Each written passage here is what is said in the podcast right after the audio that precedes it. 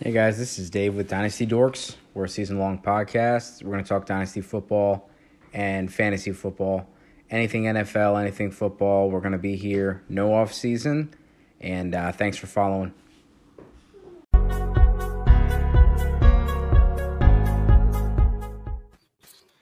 Happy Sunday, everybody. We got no football, no matter what what team you cheer for. Sundays are not the same without football, and we are going to be here every Sunday trying to give you a little bit of football talk. Um, we would love to hear your suggestions for things that you guys would like to talk about. Um, the the schedule this month is going to be rankings, um, rookie rankings, and then after that, we're probably going to talk about rankings again because rankings will change after landing spots and draft capital hits the formula. So we got some two great guys on on today. I really appreciate you guys taking the time to to come on, come on. Um, let's start with you, Mike. Dave, thanks for having me on, first of all. And I would also like to say that, yeah, rankings are absolutely allowed to change after landing spots. A lot of people are like, oh, you can't change it. You have to keep it where you were. That is false because things change with the draft. My name is Michael Bauer. I'm the host of the Dynasty Rewind. You can find me at Rewind CEO, doing a lot of great stuff. Check out our YouTube, check out our Patreon. You know, we we got you covered. All Dynasty all the time. No redraft. Uh, we're not the guys for that. So just Dynasty. Thanks for coming on. Absolutely. Thank you for having me. Herms. Oh, geez. Well, hi. My name is Herms. Like he said, it's it's also right there on the bottom of the screen. See, I got to get better at the pointing thing. I'll get I'll get the hang of that someday. But hey, yo, I'm Herms. I do stuff with uh, my website, uh, YouTube channel, Spotify, podcasty thing, The Lateral. You can find that at The Lateral FF, or you can find it on our website, www.thelateralff.com. I also have a YouTube show, In Herms Terms, with 14 personnel. You can find them at 14p underscore pod on Twitter, or you can find their website, www.14personnel.com. That is the numbers 14personnel.com. If you can figure out how to spell personnel without, you know, the help of technology. Good for you, because I can't. And I also appear with the Rum Boys on the Rum Boys Fantasy Sports Network. If you don't know where to find them, then you're goofing up. You already know what it's like with the Rum Boys. Rum Boys After Dark, you know, all this stuff. Yeah, I don't know. Dude, I got a lot of fun stuff that I like to do. I primarily do redraft fantasy, but like, oh, I'm a really big baseball nerd and I like baseball prospects and like, you know, doing all that kind of digging and studying. So it's like, you know, doing this type of stuff, same way with football. I like just looking into the prospects and just you know trying to figure out who's going to be good, who's going to be not good, and just you know project forward. Like ah, this is one of my favorite parts of fantasy. I'm really looking forward to this. Yeah, this is going to be great. I was on the Fantasy Coaches podcast, and we did a, a, you know just the same thing, going down the rankings, and it's fun to see how people differ, um, as well as see how you know the same you know the same thought process. And uh and herms by the way you, you got a great radio voice so i, I don't know if you've done some uh, broadcasts or anything like that but uh you definitely look into that.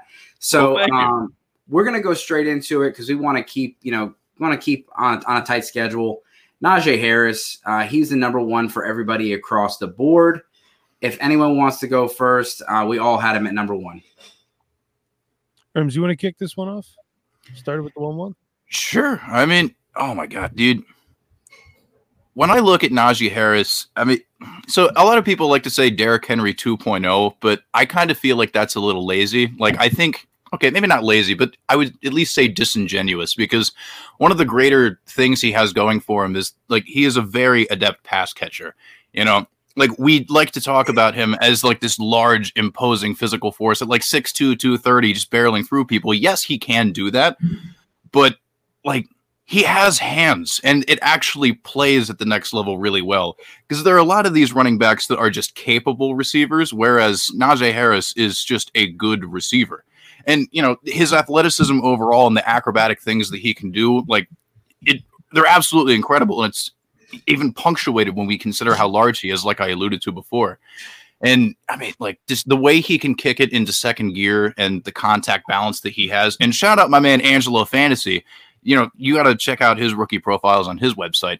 Uh, the slalom technique, you know what I mean? Like, man, he's got that on point. Like Najee Harris, you know, like I said, I see a lot of people being like, "Oh, Derrick Henry 2.0," but it's like, nah, man, he can do more than just that type of stuff. He is really like, I don't know, he's like a 6'2", 230 ballerina out there doing just like crazy stuff all the time. It's absolutely marvelous. Mike. Yeah, I agree with everything you said. And unlike Derrick Henry, Najee Harris is an asset in the passing game, but not really.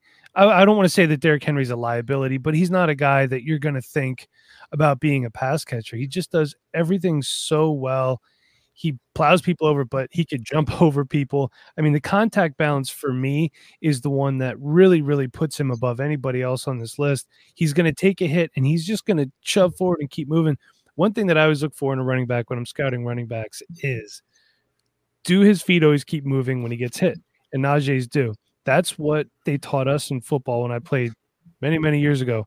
Stop his feet. If your feet stop, you're not moving. So for a running back to constantly be pumping, that's what I look for. And a lot of people are concerned about his age. He's going to be 23, I believe, when he gets drafted. Mm-hmm. But in the Dynasty League, are you really planning on having a running back on your roster for 10 years? No, it's one contract, and then you're getting rid of them anyway. So don't worry about the age. The age is a factor in five or six mm-hmm. years. Sometimes you do have to play for now. Herms, you know, you said you're a redraft guy. Sometimes you got to win it right now. And at some point, your dynasty league turns into a redraft league. Essentially, you're selling off future assets for for now players anyway. So don't worry about the age. Don't worry about anything else. He's not landing spot dependent either. Anywhere he goes, he's, in my opinion, the running back one of this class. Yeah, because in you know, when you talk about players, a lot of times everyone wants to jump on you because if you like a guy, it means you hate everybody else. And in this, in this, the situation is, you know, you could easily have a one A one B situation with him and ETN. And again, we talked about how landing spots can can improve as well as draft capital can improve somebody's stock. Um, I wouldn't. I, would say don't don't overjudge the landing spot and overcalculate like kind of you know, like we did last year with Clyde Edwards-Helaire. Um, we've done that with other players like Rashad Penny and, and you know other people where you just you, you think, oh, that's a good landing spot, so I'm going to make him my number one over guys like you know Nick Chubb, who's far more talented. And in, in this in this situation, what puts him at my number one and why he's above ETN is exactly what Mike said. He's not landing spot dependent. I think you can put him in every single offense and he'll be fine. And Travis Etienne, I think he'll be fine in almost every offense, but I think he'll excel more when it comes to some of those outside scheme offenses. You know, put him somewhere where he can get out in space, get on the edges, and he's just not the in between tackle, in between the tackle runner that Najee Harris is. So we talked about Travis Etienne. Travis Etienne was actually our number one, our number two running back across the board. I had him at two. Herms had him at two. Mike had him at 3 mm-hmm. So, Mike, you were the lowest on him. So, because you're standing out here, I'm going to ask you to go first. Well, according to Twitter, that means I hate him, right? Exactly. so I like Travis Etienne. It's not that I don't like him. There are just some aspects to his game that I don't like that I think could keep him off the field. His vision is good, but not elite. Um, there are times where, for his size, uh, he obviously he's a track star. So when he gets out into the open field, he's going to be very hard to catch and he's going to be very hard to bring down from behind. That being said, for the most part, the guys he's going to be playing against in the F- NFL, for the most part, are going to be faster than what he played against in the ACC. Obviously, Clemson always playing top tier uh, opponents in the playoffs and whatnot, but I digress.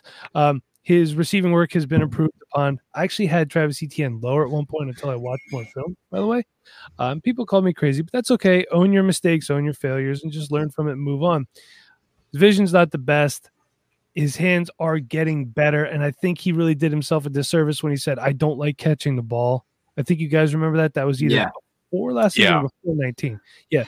But he learned from that and he moved on as well. So I comp him more to like a Reggie Bush, where I think his skill set translates to that a little bit in the NFL. So for me, he's going to be a little landing spot dependent. But if he went somewhere like Atlanta, would be a fantastic spot. Arizona, something like that, I think would be two spots right there that he'd be really good. So it's not that I don't like Travis Etienne. I just like the guy that I had it to a little bit more. And you know, I'm not going to spoil that. And he'll be our next guy. He will be our next guy. So there you go. Herms, let's talk about Travis Etienne. Oh man, you know, shout out, dude. Mm, I, I, really like that little teaser you got there. Like, oh, we got something coming. Oh, that that was professional right there. Got to got to got to shout out the professionalism when it comes up. ETN, yeah, I mean, it's my biggest issue with him probably is the fact that he tries to do the, you know, taking it to baseball very quickly. You know those big home run hitters or whatever, they'll just violently swing and like, hey, if they miss, they miss. It is what it is. I kind of see a little bit of that home run hitter in him, you know, because he has, you know, the speed and the power. It's just like, you know, well, speed power. That's a term I came up with just now. Like when he knocks it out of the park, boom, he's gone. If he can do that, he's gone. But sometimes he runs without true intent, I think, and tries to home run his way through people when that's really not exactly the thing to do, which is what is going to be the thing that will take him off the field sometimes, like you alluded to. So, I mean, he's still my number two guy because you know, he is not like a super polished receiver, but he is a capable receiver. And with that home run speed and his ability to do stuff in like, you know, screen situations, like I think he would really excel in those areas. Like I look at a PPR guy that I would be super, super excited about. But landing spot is going to have a lot to do with that, obviously. And, you know, I just, mm, it, it scares me whenever he just runs direct into contact because I'm just like, dude, like you can't, like you don't have the ability to do what you think you're about to do. and like, I don't know, but I, I still love the player and I think he's absolutely fantastic. So, I mean, I don't have a whole lot to say about him that hasn't already yeah. been said. And, and Mike, Mike, go ahead, Mike. About Travis Etienne, and this is my same concern with Etienne and Trevor Lawrence. How can these guys handle a full grind? And by that I mean playing every every quarter of every game and how can they mm-hmm. handle losing. So you know they're coming out of high school where they were probably in a successful high school program. They went to clemson where trevor lawrence lost one game as a starter and etn didn't do a lot of losing either. So do they have that mental cap- you know mental capability to handle losing? Do they have the ability to grind? For now 17 games four quarters a game. So it's a question that i have you know this is kind of unprecedented. Like do they have that makeup to be a full time grinder. And I'm it's and I'm not saying that I'm doubting their talent, but you know, this is like I said, it's unprecedented that we have to ask a question like that because their collegiate program is so good. Yeah, and I, I, think a lot of SEC folks would, would point to their calendar and say you don't really play anybody, you know, anybody too strong until you make it to the playoffs. So with ETN, he's a, he's a tackle breaking machine. I know that we alluded to earlier. He he sometimes does run into contact, but 7.2 yards career career carry is pretty good. He's not going to have that uh, in the NFL, obviously, but you want to have someone that's going to be having over four in you know in college football or over five, and he's over seven. Um, we that doesn't even talk about his ability to um, to explode in, in the passing game, the receiving game, the bubble screens, those kind of things. Um, with him coming in at 215, he's 5'10, 215. I think that helped him. I think people were expecting him to be more in the 205, 200 range. Um, and he still was able to run a 445, which I do think helps his stock and gives people a little bit more confidence um, in Travis Etienne. So to go with our next guy, we'll talk about him. Uh, we'll let Mike go first again. Um, I have Javonte Williams as my third. Herms has him at four. Mike, you got him at two. Let's tell us why. Yeah, I like his patience a lot. Um, he's he's a good tackle breaker with a guy, another guy again that has great contact balance, and I like his lateral ability and agility better than Travis Etienne. That's why I had him higher. Um, you know, to me, I I think he projects as a three down back a little bit better than Travis Etienne does. He's a guy that might have a safer floor but a lower ceiling than Travis Etienne, and that's okay it's it's okay to have a nice safe floor sometimes too, where you can plug a guy in and go, he's getting me this every week, and I can build the rest of my team around him. There's absolutely nothing wrong with that. But again, uh, you know the pass catching's there, even though he only caught 50 passes for 539 yards. He has the capability to do it, and it's more than just screens. I did see him run a few routes here and there. He is not elite as a receiver or doesn't have elite speed. However, his pass protection, he excels at that as well. And people always ask me, why do you care about pass protection when you do those little things like protecting the passer and not getting your elite quarterback killed? That keeps you on the field. When you're on the field, you have more opportunity to get fantasy points. See, and that's why I also I really like tight ends that can block. It's it's good. It keeps you on the field. So I kind of think outside the box a little bit you know, I'm not a guy that just regurgitates Twitter narratives. If you listen to my show, you'll find that. I think for myself, and I get a lot of crap for it, and that's fine too. I got thick skin. I can take it. Yeah, you guys uh, make sure you give him some crap if you do things, you know, and if you guys agree, bring it. I'm fine. agree, please do the same thing. You know, everyone wants to go and, and uh, pop off when they disagree with something. You agree with something, you know, give somebody props as well. Herms, you got you got him the lowest. Why do you why do you hate Javonte Williams? All right, well, here comes hot take mode. No, uh, it, it's it's one of those things where it, he reminds me a lot of like if peak LeSean McCoy instead of being like super smooth all the time was just like really pissed off and angry and was just like like running at people all the time because like he has that prototypical size he has all that to him but he's just he's a violent runner a violent run and he could do a lot of the things that you'd really want somebody like him to be able to do the thing that really puzzles me is now again, it's pure conjecture. I have no idea, but like the fact that like he has always shared that North Carolina backfield with somebody else is just like, well, is that because it's one of two or three things really? Is like, is it a negative against him? Does that just mean Michael Carter is really good, or is it a combination of those two things, you know. So, and it's a relatively small sample size we're working with in terms of Javonte Williams just absolute dominance. So, while I do think the guy like he has the size, he has you know all the skills that you want, but some things just feel a little too good to be true sometimes. So it's like there's a small part of me in the back of my head that's just like. Oh, this doesn't feel right. This doesn't feel right. This doesn't feel right. But you know, and if I'm wrong, I'm okay being wrong, putting him as my number four. You know what I mean? like, if that's all the more incorrect I'm going to be, I can live with that because I still think very highly of him. It's just one of those things where there's a guy that I like a little bit more. Also, because, you know, like I'm a PPR guy, so I really like the PPR guys. So the guy I have ahead of him, you know, I think it's a fairly reasonable stance to have, but we'll get to that. So, yeah, I mean, you know, it's just those yeah. those are my thoughts. No, so um, and, and, some of this could be scheme. You know, like there's guys out there that are capable, you know, three down backs, and it's just a scheme they're in. The coaches just that they they think that you know even like everybody could argue that Aaron Jones and Alvin Kamara should get more carries, but the scheme and they those guys are pretty successful with what they're asked to do, and part of that is because they're saved a lot. You know, um, with him, the, the reason I'm a little like I'm not as high as some people are on Javonte Williams. Everyone talks about him as this bruising, powerful back, and you think he's the size of Derrick Henry, and he's not. You know, he's not. He is 5'9, 212.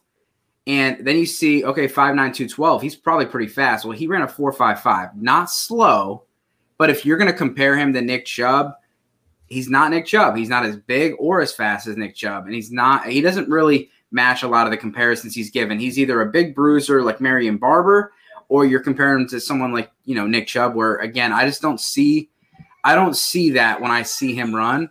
Um, and I think we talked about him having a safe floor. He doesn't have the upside as ETN and Harris. Again, I don't hate him. He's my number three, and I, I feel like he's going to be a good player. And I feel like that there is a teardrop to the next the next guys and that could launch him into the first round. When you talk about those RB needy teams, I really don't, you know, I don't subscribe to the whole draft a running back in the first round thing. I know as fantasy analysts, we all want to see all these fantasy players go in the first round.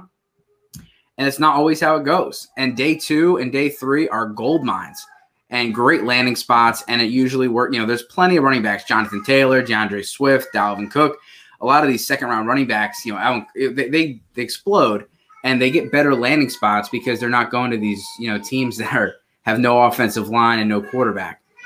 So again, with Javonte Williams, my concern is just he's he's not the he's not the biggest guy for him to be that much of a of a, a pounder and a banger. And I don't know if durability is going to be an issue at the size that he's at. And again, he's just not as fast as the other guys. Um, you know, when it comes down to you know ETN or Harris, um, those guys are just much faster, um, in my opinion. Well, actually, not my opinion, by the 40. So, um, anything else as far as Javonte Williams before we go to?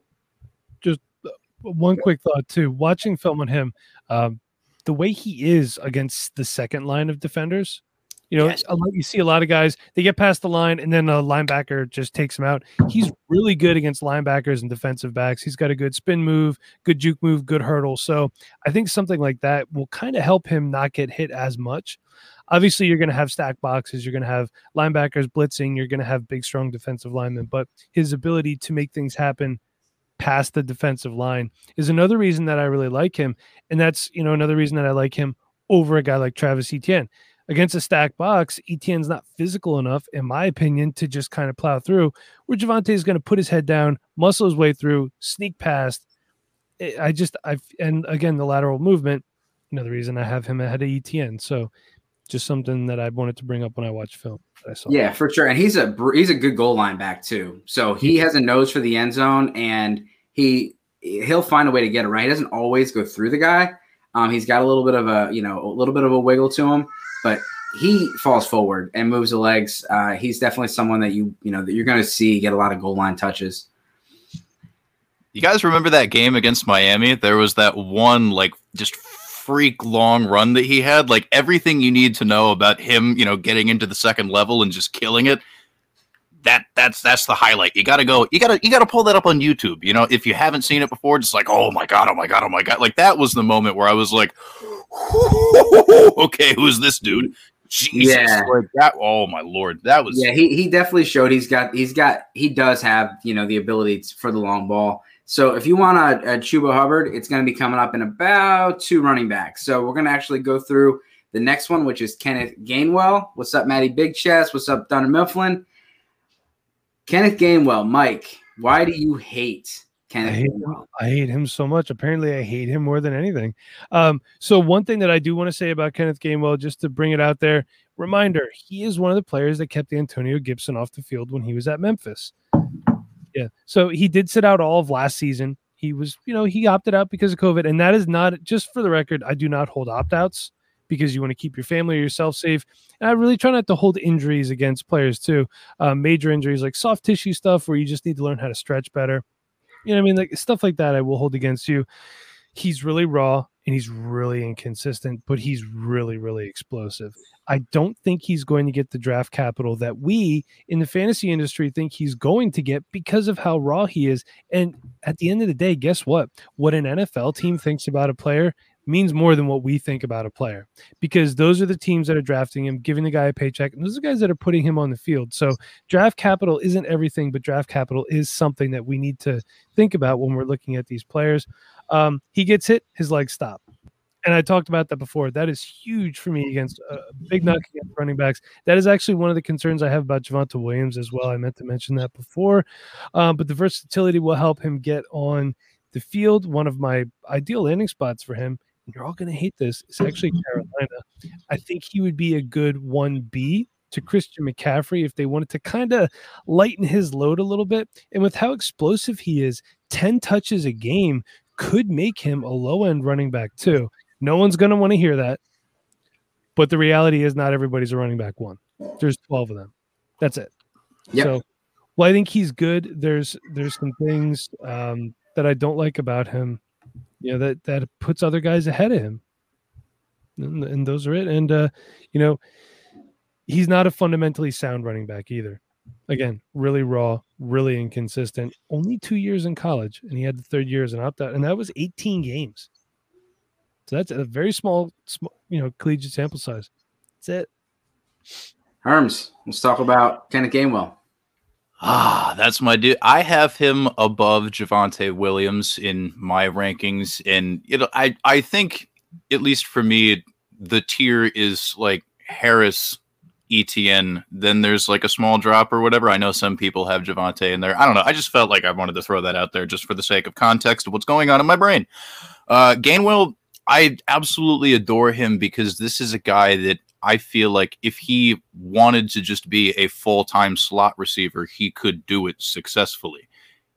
But he's also a pretty good running back, too. So when you add those two things together, it's just like, well, you know, like, do I believe he will be like a dominant, like, lead back that's going to end up getting, you know, like over 20 touches a game or something like that, you know, on a consistent basis? Probably not. I mean, he will be deployed more in the passing game. I mean, like, because I know PFF has his uh, NFL comp as Theo Riddick, and I'm just like, okay, like I see where they're coming from, but I do believe I like Gainwell a little bit more than that because, you know, he really runs low and just like a bowling ball. He gets through those spaces. You know, he's not super powerful, but you know, he's able to be compact with steady hands because only like three drops on 60 catchable balls that he's had in his college career. Like he's very, very like steady handed.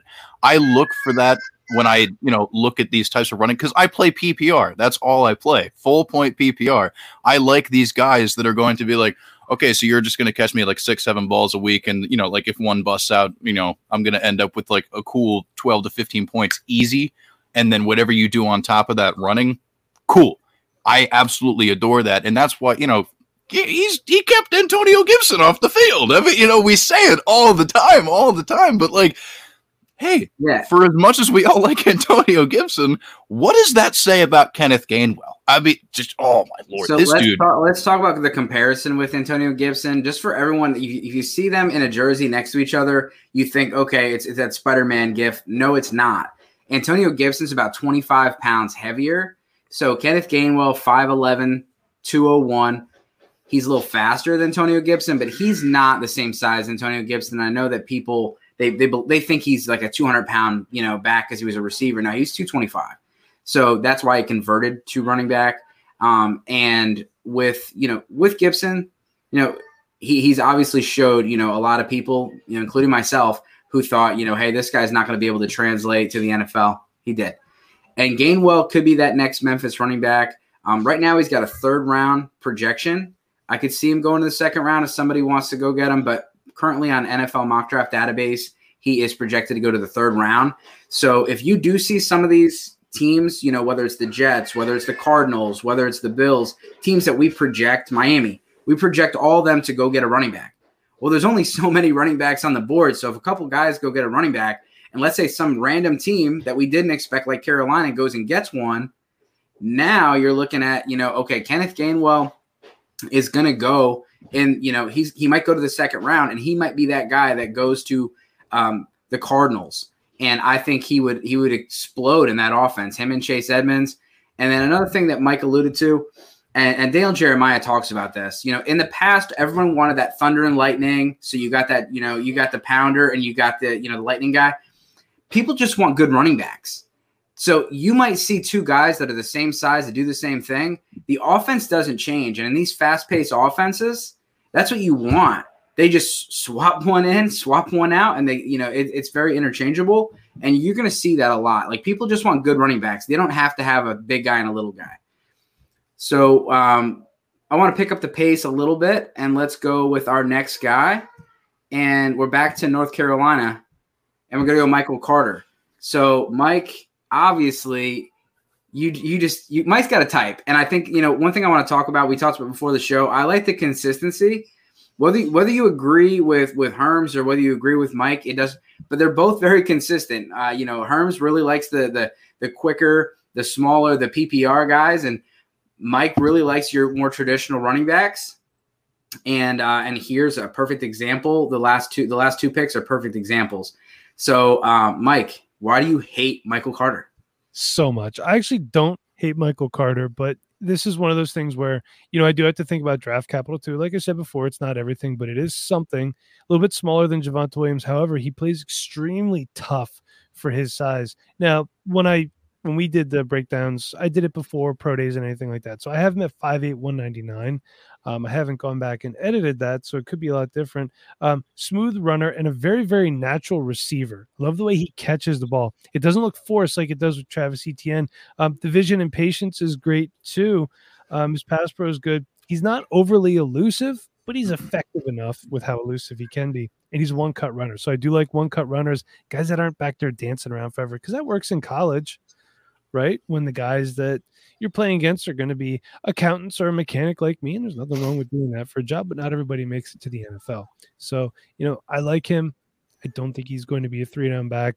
Um, my comp to him, probably a little more like Austin Ekeler in yeah. the um, in the NFL. And again, nothing wrong with that, but I'm more the guy that will take a Melvin Gordon to the Austin Ekeler, the guy that, you know, when you're on there two to one on the field, two is better than one, right? So you have more chances. Generally, mm-hmm. that's how I do it. And maybe, you know, Herms might have a point with these PPR guys. Maybe I need to reevaluate how I think. It's always good to reevaluate your processes as well. and, and, how this guy carries his weight is is just like Austin Ekeler. Like we just talked about, Kenneth Gainwell's 5'11, 201. He's 5'7, 201. He is shredded. He is he's just like Austin Ekeler. He's just a, a he's just a, a, muscle. So um so Herms, you obviously uh, are, are higher on Michael Carter. Tell us why. Uh, I absolutely adore Michael Carter just because I mean for a guy that small, he plays considerably larger than he is. And I think we saw a good bit of that even at the Senior Bowl. You know, there were a couple plays there where it was just like, wow, wait, he's he's how tall? And he's doing all of that. I mean, like the motor that he has, and you know, because you know, like Mike was saying about you know the people that like to dance around a little bit, like Michael Carter's footwork. I mean, he's got those DDR feet. You know what I mean? He's just like, you know, like he can process that and make those decisions very quickly and just go. And he, I don't know, man. Like I just, oh god, he's like kind of like I was saying before, you know, just like those guys that are just they're bowling balls. They're just like you know, once once you roll them down, they're just like you know whatever pins in front of them, they're just gonna do their damnedest to knock them down. And like Michael Carter, I just I adore just the motor and the fact that he's just like I don't care that I'm five seven. I'm just gonna go. I'm going. I'm going and yeah. he just, he kills it. He absolutely kills it. He's not like a supernatural receiver, like was said before, but like he's capable of doing that. And you know, I think depending on where he lands, I mean, like I've heard rumors of maybe my Pittsburgh Steelers being interested in a guy like that. I don't know, man. I wouldn't be opposed to that at all. That's a great spot for him, honestly. Yeah, so uh, shout out uh, Munder Difflin, uh, Aaron Jones only five nine. I mean, there's definitely running backs that are in that five seven, five eight range um, that do that do well. Um, so I just want to, you know, NFL mock draft database, great, great friend of the show, Denny. Um, so I, I love how they the consensus, you know, one opinion is one opinion, but you get the consensus together. Najee Harris is the number one as far as consensus. Travis Etienne is the number two. He's the 30, 33rd player off the board. His peak was 24. Javonte Williams is the 49th. His peak was 44. Then you're going to see the dip coming in at 78. Michael Carter. So Michael Carter is the fourth player coming off the board. Kenneth Gainwell, he's he's been dropping, but he's st- he he just dropped behind behind Michael Carter. He's at 87, and the next guy is Trey Sermon. And then a guy that's coming up the board is Demetric Felton, and then Chuba Hubbard, then Rhamondre Stevenson. But there's a big dip after Chuba Hubbard at 128. Rhamondre Stevenson's at 145, and then Jermar Jefferson at 164. So again, it's NFLmockdraftdatabase.com friend of the show. Great, great tool, and and the data is always changing, and we've seen a lot of that data change since the pro days and since free agency. But um, it has consensus boards. You can look at every position, whether it's uh, you want to look at. Let's see if it's even got it. It's even got kickers. Um, but it's got everything from lineman, defense, you know, to all your skill players. So I like to see that as far as what the consensus is thinking about it. And um, so I thought that was interesting to see. And Michael Carter's riser Kenneth, Kenneth Gainwell is someone that's dropping down boards. So we had a request from Maddie Daddy for Chuba Hubbard. So Chuba Hubbard is going to be a very, he's a very all over the board player for us. So I have him at eight. Herms does not even have him in his top 10. Michael has at four. Wow. So he is the, the most hyperbolic player on the board. Like somebody. and and Chuba Hubbard had a, he had his pro day this week, and he you know he definitely showed off his speed. He has he has some of the best speed in this class, and he's he's similar size to a Travis Etienne. Um, he's not as small as some of the guys we just mentioned, but he's not as big as you know the guy we're going to bring up next, Trey Sermon. So, Mike, you're the you're the you're the highest. Let's tell let's tell us why you love Chuba Hubbard. So this is kind of not like my other guys. I feel like he could be more physical for his size. I will say that. There are times where I just see him just get stood up by a linebacker who should be playing like D3 football somewhere. It's like, come on, dude. You, know what I mean? You're you're a football player. Come on, man up. Um, he will easily break arm tackles. I like his patience. I like his vision. Uh, we all remember Justice Hill when he was a thing coming out. He did split time with Justice Hill, so he took a little bit of time away from a guy that a lot of people were high on. Uh, wish Gus Edwards would leave so Justice Hill could do anything. You're killing me. Um, he's going to need to put on weight. I will say that. and he's not that great after initial contact, but I do like the breakaway speed and the vision and patience are what I kind of like him a little bit better than Travis Etienne, but I'm putting where my projected draft capital into my rankings. So if it was just who do I like better, it would go Chuba over Etienne. But again, like I said, draft capital is not everything, but it is something. So um, his receiving game doesn't run routes. It appears to be only screens or just like checkdowns and stuff like that. I think he's going to be a little landing spot dependent. Again, I keep going back to Atlanta and Arizona, but I think those are two places that he would fit well. Also, don't don't you know count out the Seahawks as like a dark horse candidate to pick up one of these guys late and making them fantasy viable because we've seen it happen year. Yeah. Look at the teams that have running backs on, you know, expiring contracts next year as, you know, teams when you're looking at this, you know, when you're looking at obvious spots, it's there. It's pretty easy to see. But what some people aren't looking at is, you know, when you got guys that are on these con like even if it's this, you know, a, a split backfield, like you had the Jamaal Williams situation, they went and picked up AJ Dillon. Jamaal Williams leaves in free agency. AJ Dillon just fills right in. So you can see those kind of situations for some of these guys that when we get lower down the board, because you know, like we said earlier, Chuba is not one of the top five running backs consistently going off the board as far as the consensus. Um, but he is right there in that six, seven, eight range. Um, so this is a Goldilocks situation. You're high on him. Herms, you're low on him. Why? Oh my gosh. Well, you know, this is one of those situations where, you know, like I I like the player just fine, you know, and he's one of those he's one of those cake guys, you know, he's going the distance. He's going for speed. You know, like that's just that that's what he does. And he's very very very very good at that. But the stark contrast between like 2019 and 2020 is putting me in a position where I will just freely admit I don't know what to think. So me not having him in that group of 10 guys is not necessarily a case of me being like, "Oh, well Chuba Hubbard just sucks." I'm like, "Dude, I don't know what to do." And sometimes the best thing you can do is just to be honest and admit when you don't know what to do. Yeah. So, you know, rather than sitting here and being like, oh, well, this is my carefully crafted argument as to why he is outside of my top 10, it's just like, it doesn't exist. I really don't know. I could, you know, he could be well without the top 10. I mean, outside the top 10 and it would make sense or he could end up being among the more you know effective dudes in this group and you know either situation is incredibly plausible to me. Yeah. So rather than taking on the task of trying to figure it out, I'm throwing my hands up. I don't know. I don't as, know. As we get through six through 10, I mean, it can, you know, it can be a mixed bag. And then you're also going to see it all change on draft day when one guy goes in the third round, the other guy goes in the sixth round. And, you know, draft capital is huge when it comes to these players. And with Chuba Hubbard, you know, you alluded to Angelo earlier. I, I, had Matt Hicks and Angelo on the show together, and that was just like I was just taking notes. Um, it was a really fun episode. And Chuba Hubbard, he has all the traits to be an elite running back, and with all the traits that he has, he should be in the top four.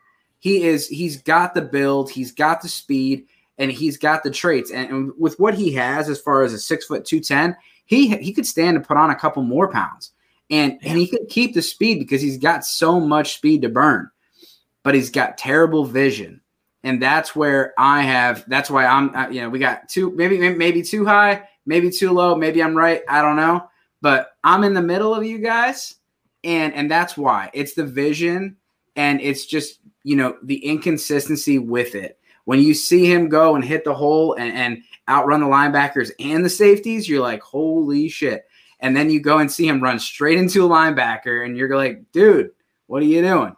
So for me, that was the inconsistencies, and that's why I had him a little bit lower. But I do think his upside is probably higher than some of the guys that we just talked about because of the physical traits and the size. So let's keep going. And now let's get to a guy that really elevated his stock during the uh, college football championship. I don't think a lot of people had Trey Sermon in their top five, top six. Now they do, and I'm one of them. So Trey Sermon, we talked earlier about a low floor. I mean, a high floor. Um, I think Trey Sermon has a high floor. I think he is, you know, if you're looking for a big back, you're looking for a bruiser, and you're looking for someone, you know, he could be a perfect guy to go right behind Chris Carson. And and, and just Chris Carson's in, Trey Sermon's in, you don't really see a huge difference. And um, I, I do think he's he's he's got good vision. He sets up blockers and he sets up his defenders really well. And he just people don't want to tackle this guy when it comes to the second half of the game. Um, and, and, I just I, I, really really am a big fan of Trey Sermon. Um, and I think he's he's going to be drafted higher than I think people think. Hmm.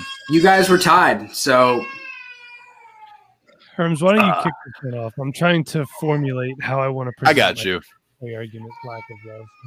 Yeah, I mean Trey Sermon is a dude to me. Like, I look at a lot of running backs on film, and I see a lot of. Uh, I I like to call them Frankenstein running backs, where it's just like you know very upright uh you know kind of like i don't i don't really like that too much you know because like if you're running super straight the entire time like you need to know when to kind of duck down and do all that stuff you know like and that's not like a huge knock on him but at the same time you know because like his center of gravity is very good but you know i i watch him and i'm just like that reminds me a lot of tj yeldon which is fine.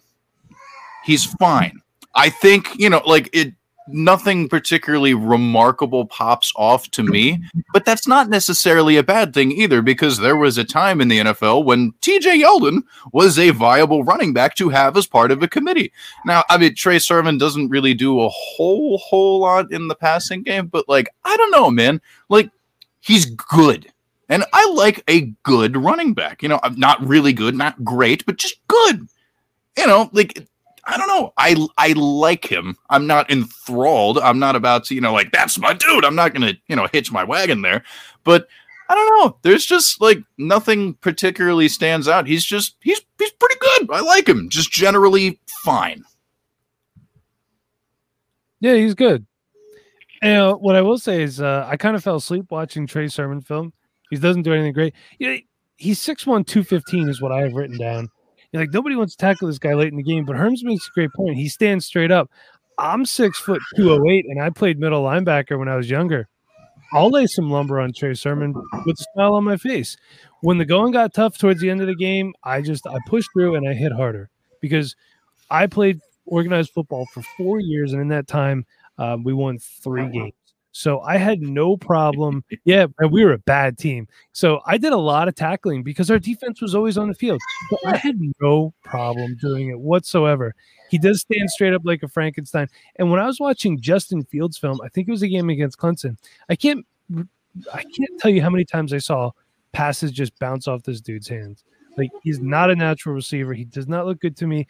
He's a guy that I think, and keeping in the mind, in mind here why he's ranked so low, I think he's going to be a better NFL player than better fantasy player. And people hate when I say that, but it's something that we have to think into. If I'm I'm an Eagles fan, sorry, don't hate me. I would love if he was a Philadelphia Eagle by Miles Sanders to grind at the end of the game. That would be fantastic. I would hate that for fantasy. Seriously. Now, if he was drafted by the Pittsburgh Steelers to be the running back one, I'm going to pay attention because I think he would be good in that system. Although my ideal fit is Najee Pittsburgh, don't know if it's going to happen. Oh, please. That would, oh. fantastic, wouldn't it? Yeah. So you got some dad life going on over there. I feel yeah. And uh, luckily, it's nap time. So um, it's not that I don't like Trey Sermon as a player. I don't like him as a fantasy prospect. That's it. So um, a very popular guy that you know I even saw uh, Matt Hicks talk about yesterday. Um, you know, this guy is, is someone that people people really like. It's there's not a lot of hate for this guy. It's just there's you either you know most people just like him. They don't necessarily love him, but I could see him moving up boards. And, and like I said, as far as the consensus mock draft database, he's starting to move up boards. Um, so we had him. We want to make sure that we put him in our top ten, our Herms and I. Um, but you put him in your top five, Mike. So let's talk about uh, Kylin Hill. Yeah, so he was actually my number three running back at one point in time. That was before I scouted the entire class, which I tried to explain to people. Not that anybody wants to listen when you're trying to explain yourself. That just means I hate everybody else. He can do everything really, really well. He doesn't do anything exceptionally well, but he does everything good enough to get on the field for three downs. And him coming back and playing for like six games for Mike Leach in the air raid offense shows that he can be a capable receiver at the next level. He's got good size. I didn't flip to the page that has him on it. Uh, 5'11, 230 is what he came in at what, when I saw him measured. His pro day could have changed that, so I could be wrong. He's good in the open field. He was always a victim of poor offensive line play and bad quarterback play at Mississippi State. He doesn't go down easy. Great footwork, good acceleration, runs between the tackles. Well, he's just a strong dude, just a strong dude. And also, you know, from a, a, personal thing, he actually led the charge to to get the state of Mississippi to remove the Confederate flag from their state flag, which I think is fantastic. So that's just that was something cool. I know that doesn't play into fantasy whatsoever. I just think it's really no. Cool. There's there's a couple cool stories. I forgot the Najee Harris one earlier. Like his flight got canceled, so he drove ten hours to go to the uh-huh. Alabama Pro Day just to support his guys. He wasn't even going to yeah. work out. And then Trey Sermon, there's a video of Trey Sermon taking some of the confetti from you know the uh, the playoff game where they they won. He's taking confetti and he's putting it in his cleats and putting it in his sock, and people are like, okay, he's just keeping it for like his own self. No, like he had a, a best friend, a college or a high school teammate that died, and he was taking it to go put it on, you know, put it on his grave. So, um, some of these guys, you know, like some of these stories don't get out there that much, but um, you know, that's cool. That you know, that's definitely cool. So, um, to go for completely like a sentimental moment, to uh to you know we got a comment that uh Herms you gotta you gotta speak to to, to Difflin right now. Oh man, like I I just I don't know. I will admit when I don't know something. Like if Chuba Hubbard is closer to 2019 Chuba Hubbard than 2020 Chuba Hubbard, then it's like, yeah, I'm gonna look like a doofus with egg on his face. I would rather look like a doofus with egg on his face than aggressively claim something one way or the other with incomplete information in my own brain. That's just you know that's where I'm at. Like, but hey, as far as like I love like he has a great sounding name and shout out Canada. So you know Canada, you know not super represented in the NFL. You know, so so cool. I, you know what? I'm here for it. I wish I could show you guys the graph that I'm looking at, but Kylin Hill was being drafted right in, in like the 80s. Whenever you know, whenever it was January 5th and then now he's almost off the grid and he's in like the 200s as far as the consensus mock draft database. Um, and he's being projected to be a sixth round pick as of now. Hmm. So again, this information can change. There is old information that will sometimes weigh it, weigh it down. Um, but it, it's something to consider. Again, when we're talking about these guys, when we're talking about draft capital, there's some guys that we might like that other guys just they don't like. Um, and the people that matter are the decision makers. So I want to get hyped about this class. So people are comparing it to 2020 class too much. This class is nowhere near as talented. Absolutely. Uh, one of my favorite exercises to do is, you know, when when some of these evaluators put out their grades, comparing them to other grades. And I don't have it offhand, but I had um, you know, I had the quarterbacks all stacked up as far as like what Draft Scout Inc. from Todd McShay had. And I was really surprised how high they had Jordan Love. But comparing the last two classes together, and when you can look at guys that had like Matt Miller or Daniel Jeremiah, and when they when they're talking about these these players, so like if you were to look at Najee Harris, where would he rank in the 2020 class? That's a great question, and I, I haven't thought about it, so I don't want to throw out a stupid mm-hmm. answer right now. You got him at three or four, yeah. But when you look at guys like Kenneth Gainwell, Michael Michael Carter, they might be down towards like ten. It it's tricky, man. It really is, and that's something that I've really tried to do, especially with this class, is try and compare them against last year's and to also try and compare them a little bit against next year's because next year is going to be a year just based off of my early research that I've done. I'm a lot more excited about than I am about this one. So like being able to look at things like in, you know, some sort of an aggregate like that is vitally important to be because you, you don't want to end up in a position where you're just like, oh, well, this dude's like the third best in this year's class. So it's just like that means in any other year he'd just be the third best. It's like, nah, everything yeah. is relative. So, you know, you gotta you gotta get, you know, creative with it because in Dynasty. When- Let's remember when Devontae Booker was the third running back, eh, you know, ranked in his class by the consensus. So, um, all right, it's a great point. Thanks for bringing that up, Matt. Um, we're gonna go to our next next guy, and that is Demetric Felton.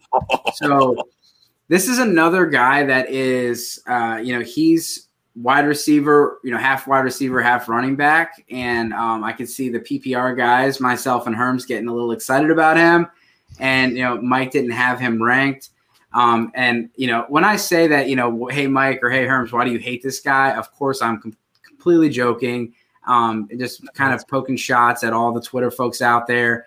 Um, because you can't put a post out there with the rankings without someone saying, well, why is this guy five and not six? Or why is this guy six and not five? You must hate him. Well, obviously, Demetric Felton's not in your top 10. Mike, can you let us know why? Yeah, I'm trying to find where the heck I wrote him down. So I'm just going to go off memory. Yeah. And um, that's also why I don't publish my rankings on Twitter because I don't have time to argue with people on my phone. my wife kill me. So that's why I tell people, hey, uh, when people are like, "Yeah, here's your time to shine," I'm like, "Here's the episode I talked to, to about. If you want to listen to it, go ahead. And then if you don't like it, DM me and we'll talk." Um, I like Demetric Felton. I actually do. I just don't know if he's a running back, and that's why I didn't rank him on a running back list. To me, he projects more like Curtis Samuel in the NFL, where yes.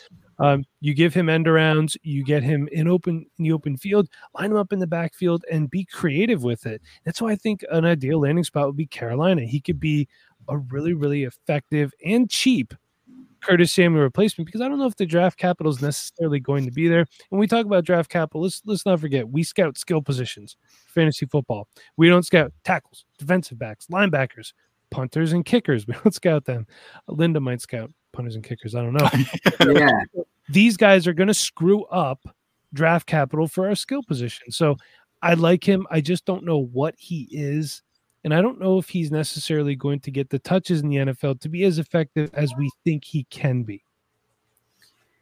Herms, you got him at eight. Oh, he is my guy. I love Demetric Felton so much. Oh gosh, when I was going through my process early on, I was just like watching this dude. Like, ah, I love the go go gadget guys that can just, you know, they they could do so many different things. He's a jackknife, baby. Like he could just, oh my god, it's a you know, and hey, like special teams acumen, also something that means a lot to me when it comes to you know incoming prospects. If you're trusted in special teams, that does say something about you, because you know there are three phases of the game. You know, everybody likes to forget that third one because we don't really deal with it for fantasy, but like the coaches really care about that, and you know, yeah, God, you know, even at the Senior Bowl doing the drills as a wide receiver, if he ends up being a wide receiver, then I'll have him as one of my favorite wide receiver prospects. I don't care what position he plays because if he goes to the right offense, then that's the major caveat with this entire thing. If he goes somewhere that does very traditional rudimentary football,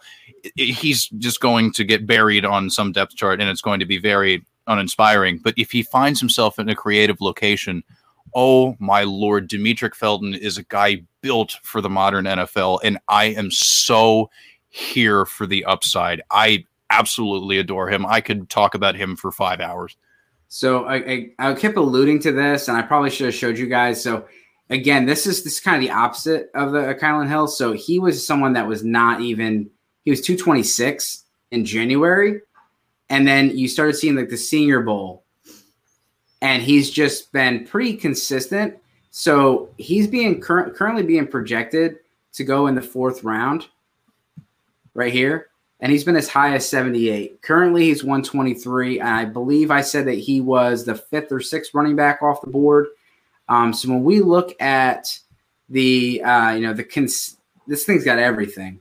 But when you look at the consensus big board for this, he's he's the fifth or sixth running back currently going off the board as far as consensus mocks. Actually, uh, sixth or seventh. Um, so he's he's flying up. But I like what Mike said. You don't really know what he is as far as uh, you know a, a, running back or a, receiver, and he could be end up being a gadget guy. And and for some people like James White or guys like that, it's fine. You know, um, just it. It's not someone you're going to draft in the third or fourth round of your league but in those PPR formats, if you're someone, if you get somebody like that in the seventh, eighth, ninth round, so in your rookie drafts in the third round, Demetric Felton, as far as your rookie drafts, you're probably not drafting him high enough. Um, I think he's going to be a weapon that people use, and currently he's being projected to be the fourth round. We'll see. Could be anywhere from the third round to the sixth round for him. Uh, let's go to the next guy, Khalil Herbert. So I had him at 10. Herms had him at six. Mike had him at eight. Herms, you can start us off. Oh man, yeah, this is a dude like I I appreciate his form a lot because he really gets down and just goes for it. And that's something because, like I was talking about earlier with a lot of the Frankenstein runners, that's something that terrifies me because if you're running straight up and doing that all the time, it's really easy to cut you down. You know, and that's like uh, low key something I'm a little concerned about with Najee Harris at times, but he's also like just a complete like physical marvel out there. So like to a lesser degree him, but some of these other guys, you know, it's like I really like guys that know how to get low, do that stuff and just run through. And you know, like he doesn't have the home run ability of someone like a Travis Etienne, but he does possess that to a certain degree. And also keep in mind what I was just saying about special teams. You know, if you're trusted with special teams, you will be trusted in, you know, two phases of the game, and that means a lot to coaching staffs. Khalil Herbert, another guy trusted in the special teams part of football. Like, I don't know. There's nothing particularly remarkable, but he's just like I don't know if he gets himself into a situation where he can find himself as like a leader of like a lower end committee in the league, like there's sneaky value to be had there. Like yeah. I don't think of him much as a receiver at all, but just as a runner, he gets low, he does it, he barrels through. He's pretty quick and I'm just I I think he is a very very solid football player. Yeah, he comes in at five eight, He's 210, runs a 446. So he's a little shorter and a little faster than than a lot of a lot of these guys at that weight. Um, 210 is not huge, but considering a lot of these guys that we've talked about are, you know, 200 pounds soaking wet, he's he's a little bit bigger. And uh, like you said, he makes up for his his size a little bit by running so low. He, he's definitely a guy that had great great contact balance and great pad level. Um, and with that that 446 burst, if he finds a hole, he's he's a one cut runner and he's gone. So to me, with his size and he's a little bit of thicker, little bit thicker than my comp Phillip Lindsay. I see a lot of his game in there. He's just a good running back, like Herm said. You know, I do have a concern too with these Frankenstein running backs, like you said too, just standing straight up. Like, do you want to be a little aerodynamic? Put your head down, try to knock exactly. like they, when I played football, they always said, "Don't run standing straight up." do not do that. You're going to get your clock cleaned. And I, I made it nicer than what they actually said. But, you know, like said, he's just a really good running back. He's not a receiving back. Let's let's just put that out there. He's a guy yeah. that can catch the football, but he's not a receiving back. He's like a screen and check down guy. And actually, my ideal landing spot for him would be uh, Denver you know, he he's someone that there's a team that needs maybe a quarterback, maybe some stuff here and there. If Melvin Gordon gets hurt, I think he could come in and be productive enough to be uh, startable on your roster as a rookie, and not just in dynasty, but in redraft too. He might be even a streamer, could be like a low end running back too, high end running back three. Some weeks you never know. Good in the open field. I don't know if he's a, a first and second down guy or three down back. That has yet to be seen quick feet too. They never stop moving. You guys know. Yeah, and, and, so running backs, you know, they're the draft capital with running backs. Let's remember, there's not a lot of first round running backs, but there's a whole lot of second and third round running backs. Um, but with you know the way that the NFL you know views running back positions, guys that go in the fifth, sixth round, they're not throwaway pieces. A lot of these are really good players, and um, you know he's someone who's currently being projected to be in the fifth round, and he's he's probably would be a lot higher if he was a receiver or if he was a you know a quarterback but they don't value that position. So that's why it's down. Um, but a fifth rounder you know these teams that have other needs other pressing needs are going to find a, a, gem on day three uh, when they go and get Khalil Herbert. I know I'm the lowest on I'm talking real nice about him. Um, but those, those six to ten guys honestly it's a cluster and I'm just waiting for the draft to just break it up and reshuffle it for me um, and then we'll go with the next the next group, the next guy, which is Rhamondre Stevenson. You're the only one that had him ranked term, so uh, let us know why we are, are, are stupid for not having him in our top ten.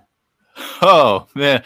Uh, as time has gone along, I have figured out that I am very much alone in dying on this hill. Um, I don't know. Like in my notes, I have him put down as a uh, competent tap dancing version of Peyton Barber, which is a dying breed in the NFL. Yeah. But I mean, like for a dude that big, he's got some pretty good feet. He can move around and do some stuff. And it's like, you know, I get he's not the type of player we look for, but like I said, a competent Peyton Barber. You know what I mean? Like there were times when Peyton Barber was okay and usable. Imagine what it would be like if he were like consistent and like understood how to like not run into brick walls. I think Rhamondre Stevenson is better at not doing that. Like, I don't know. I mean, I could see like, you know, and like uh, I don't know. I'm, I'm here for it. You know, he's we, good. we can listen. We can talk trash about you know the Peyton Barbers and the Jordan Howards and the Carlos Hydes all day, but at the end of the day, they're they're still being signed to NFL rosters. And this is a guy that's very much like those. He's not going to be someone that you're you're. He's not going to go in and be a starter right away. He's not going to be your, um, you know, but he's going to be a complementary piece in some backfield. And you know, if he goes to the right spot and, and gets the opportunities, he definitely could do something. It's just uh, for me, I don't see the upside there. Even if he got the opportunities, I just again, I think this for me, this is where I'm with Mike on the might be a better football player than he is a fantasy football player. Yeah, he, he's LeGarrette Blunt. Just Yes, looking at sir. his game, He look- and which is fine. You know, I love if he gets 18 touchdowns, he's fine. yeah, I mean, I love- exactly. I love the dude. I love LeGarrette Blunt. I'm an Eagles fan, so watching them win the Super Bowl, he was the lead back that year. But um, he to me, he has the size for an NFL workload, but I think he's really going to be touchdown dependent in the NFL, and he doesn't. He can catch the ball, but again, he can catch the ball. He is not a receiving back. But I mean, you guys, you pretty much hit the nail on the head. I mean, he's going to be better for for the NFL than fantasy. That's it. So I'm probably going to be hands off. I might, if I could get him undrafted and stash him on a few taxi squads, I would do that. But I'm not going to overdraft Rhamondre Stevenson at all. So I just want to go through what I was talking about before. Um, so when you look at the where the running backs are falling in line as far as consensus, I just like how you can visually see the teardrops. So you can see it right here.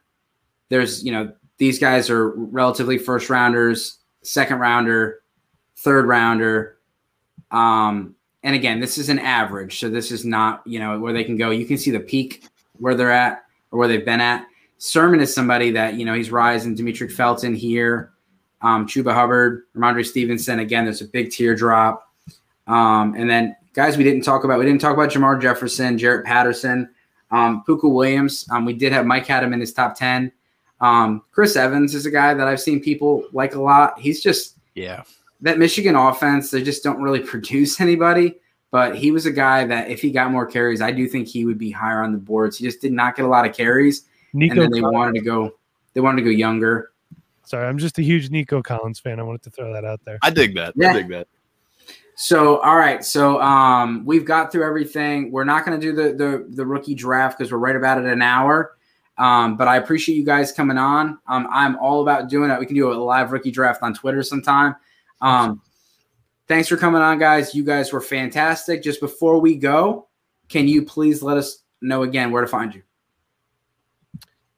Yeah, I'll kick it off here. You can find me on Twitter at Rewind CEO. Check out everything I do with the Dynasty Rewind. Hit up our YouTube channel, mock drafts every Monday. And I'm doing a one on one series every Friday night that comes out at nine o'clock. It's pre recorded. So, uh, so far we've had Andy Holloway, Bob Lung, and Troy King for our first three guests. And it's good. It's just me and a guest just talking, chatting about not necessarily fantasy. It's basically just about the guest that's on. Good time. So check it out. Great, Herms. You can find me on Twitter at Herms NFL. You can find my work. Uh, one of my shows that I do, Show with No Name, with my pal Jesse. Uh, we go live at 3 p.m. So yeah, I'm doing three shows today. This is number one. I got number two coming up very soon. So definitely check that out. We're going to be going over some early uh, ADP data and you know juxtaposing that against some you know best ball data and just like trying to find some you know weird little nuggets and morsels of fun to look at in terms of finding value and stuff. That's a lot of what we do over at the lateral. We're just like we're nerds and we're going to nerd out and we're going to try and deliver things based off of like data and logic and also being a goofball which is very very important to me because i'm a huge goofball. I'm a cartoon character. Um I will also be recording my show in Herm's Terms, appearing on the 14 Personnel YouTube channel today. That's a show where I just like to sit down and talk about football and not be like super pretentious about it. Because sometimes people like to sound super smart, you know, puff out their chest and be all like, "Rrr, rrr, look at me, dude. I'm just like, nah, dude, let's just talk about football. Let's just have fun. Let's do it. So that's what I'm going to be doing. And then uh, Rum Boys, shout out all the time. Always. Uh, Rum Boys had Robbie on on Wednesday. Good, good, good buddies of the show. And So to let you guys know a little bit about what we got going on, um, on the 21st, I am going to be rolling out our mock draft. I got seven of the uh, seven of the greatest minds on Twitter. Du Bois uh, 22 is one of them as well. Um, so we're going to be going through uh, the, the first round, and we actually liked it so much that we did two rounds, but that'll be a second show. And then something that I have not really said much about is we're going to do an open link drop in for the NFL draft. So day one, day two, anyone can come on. Um, Herms might be there. Um, but you, you guys can just drop in, hang out, talk about the picks, talk about the fantasy implications. I got some giveaways going on. I got a few jerseys we're going to give away. I got uh, Dynasty Trade Calculators going to give away some monthly subscriptions. Um, I got a SimBull Exchange is going to they're going to I'm not sure exactly what they're going to give away, but they're a uh, sports uh, stock exchange, so you can buy stocks of real um, real teams, but they're called you know sim teams. Um, so it's going to be great. I got a lot of guys that are going to just pop on and just show. And like I said, it's going to be an open link. So hopefully no trolls show up. Um, but uh, hopefully everyone uh, comes in, has a good time since we all can't be together for the draft. That sounds so fun. Oh, geez. It's going to be awesome. All right, guys. Thanks. Thanks again. See you guys next week.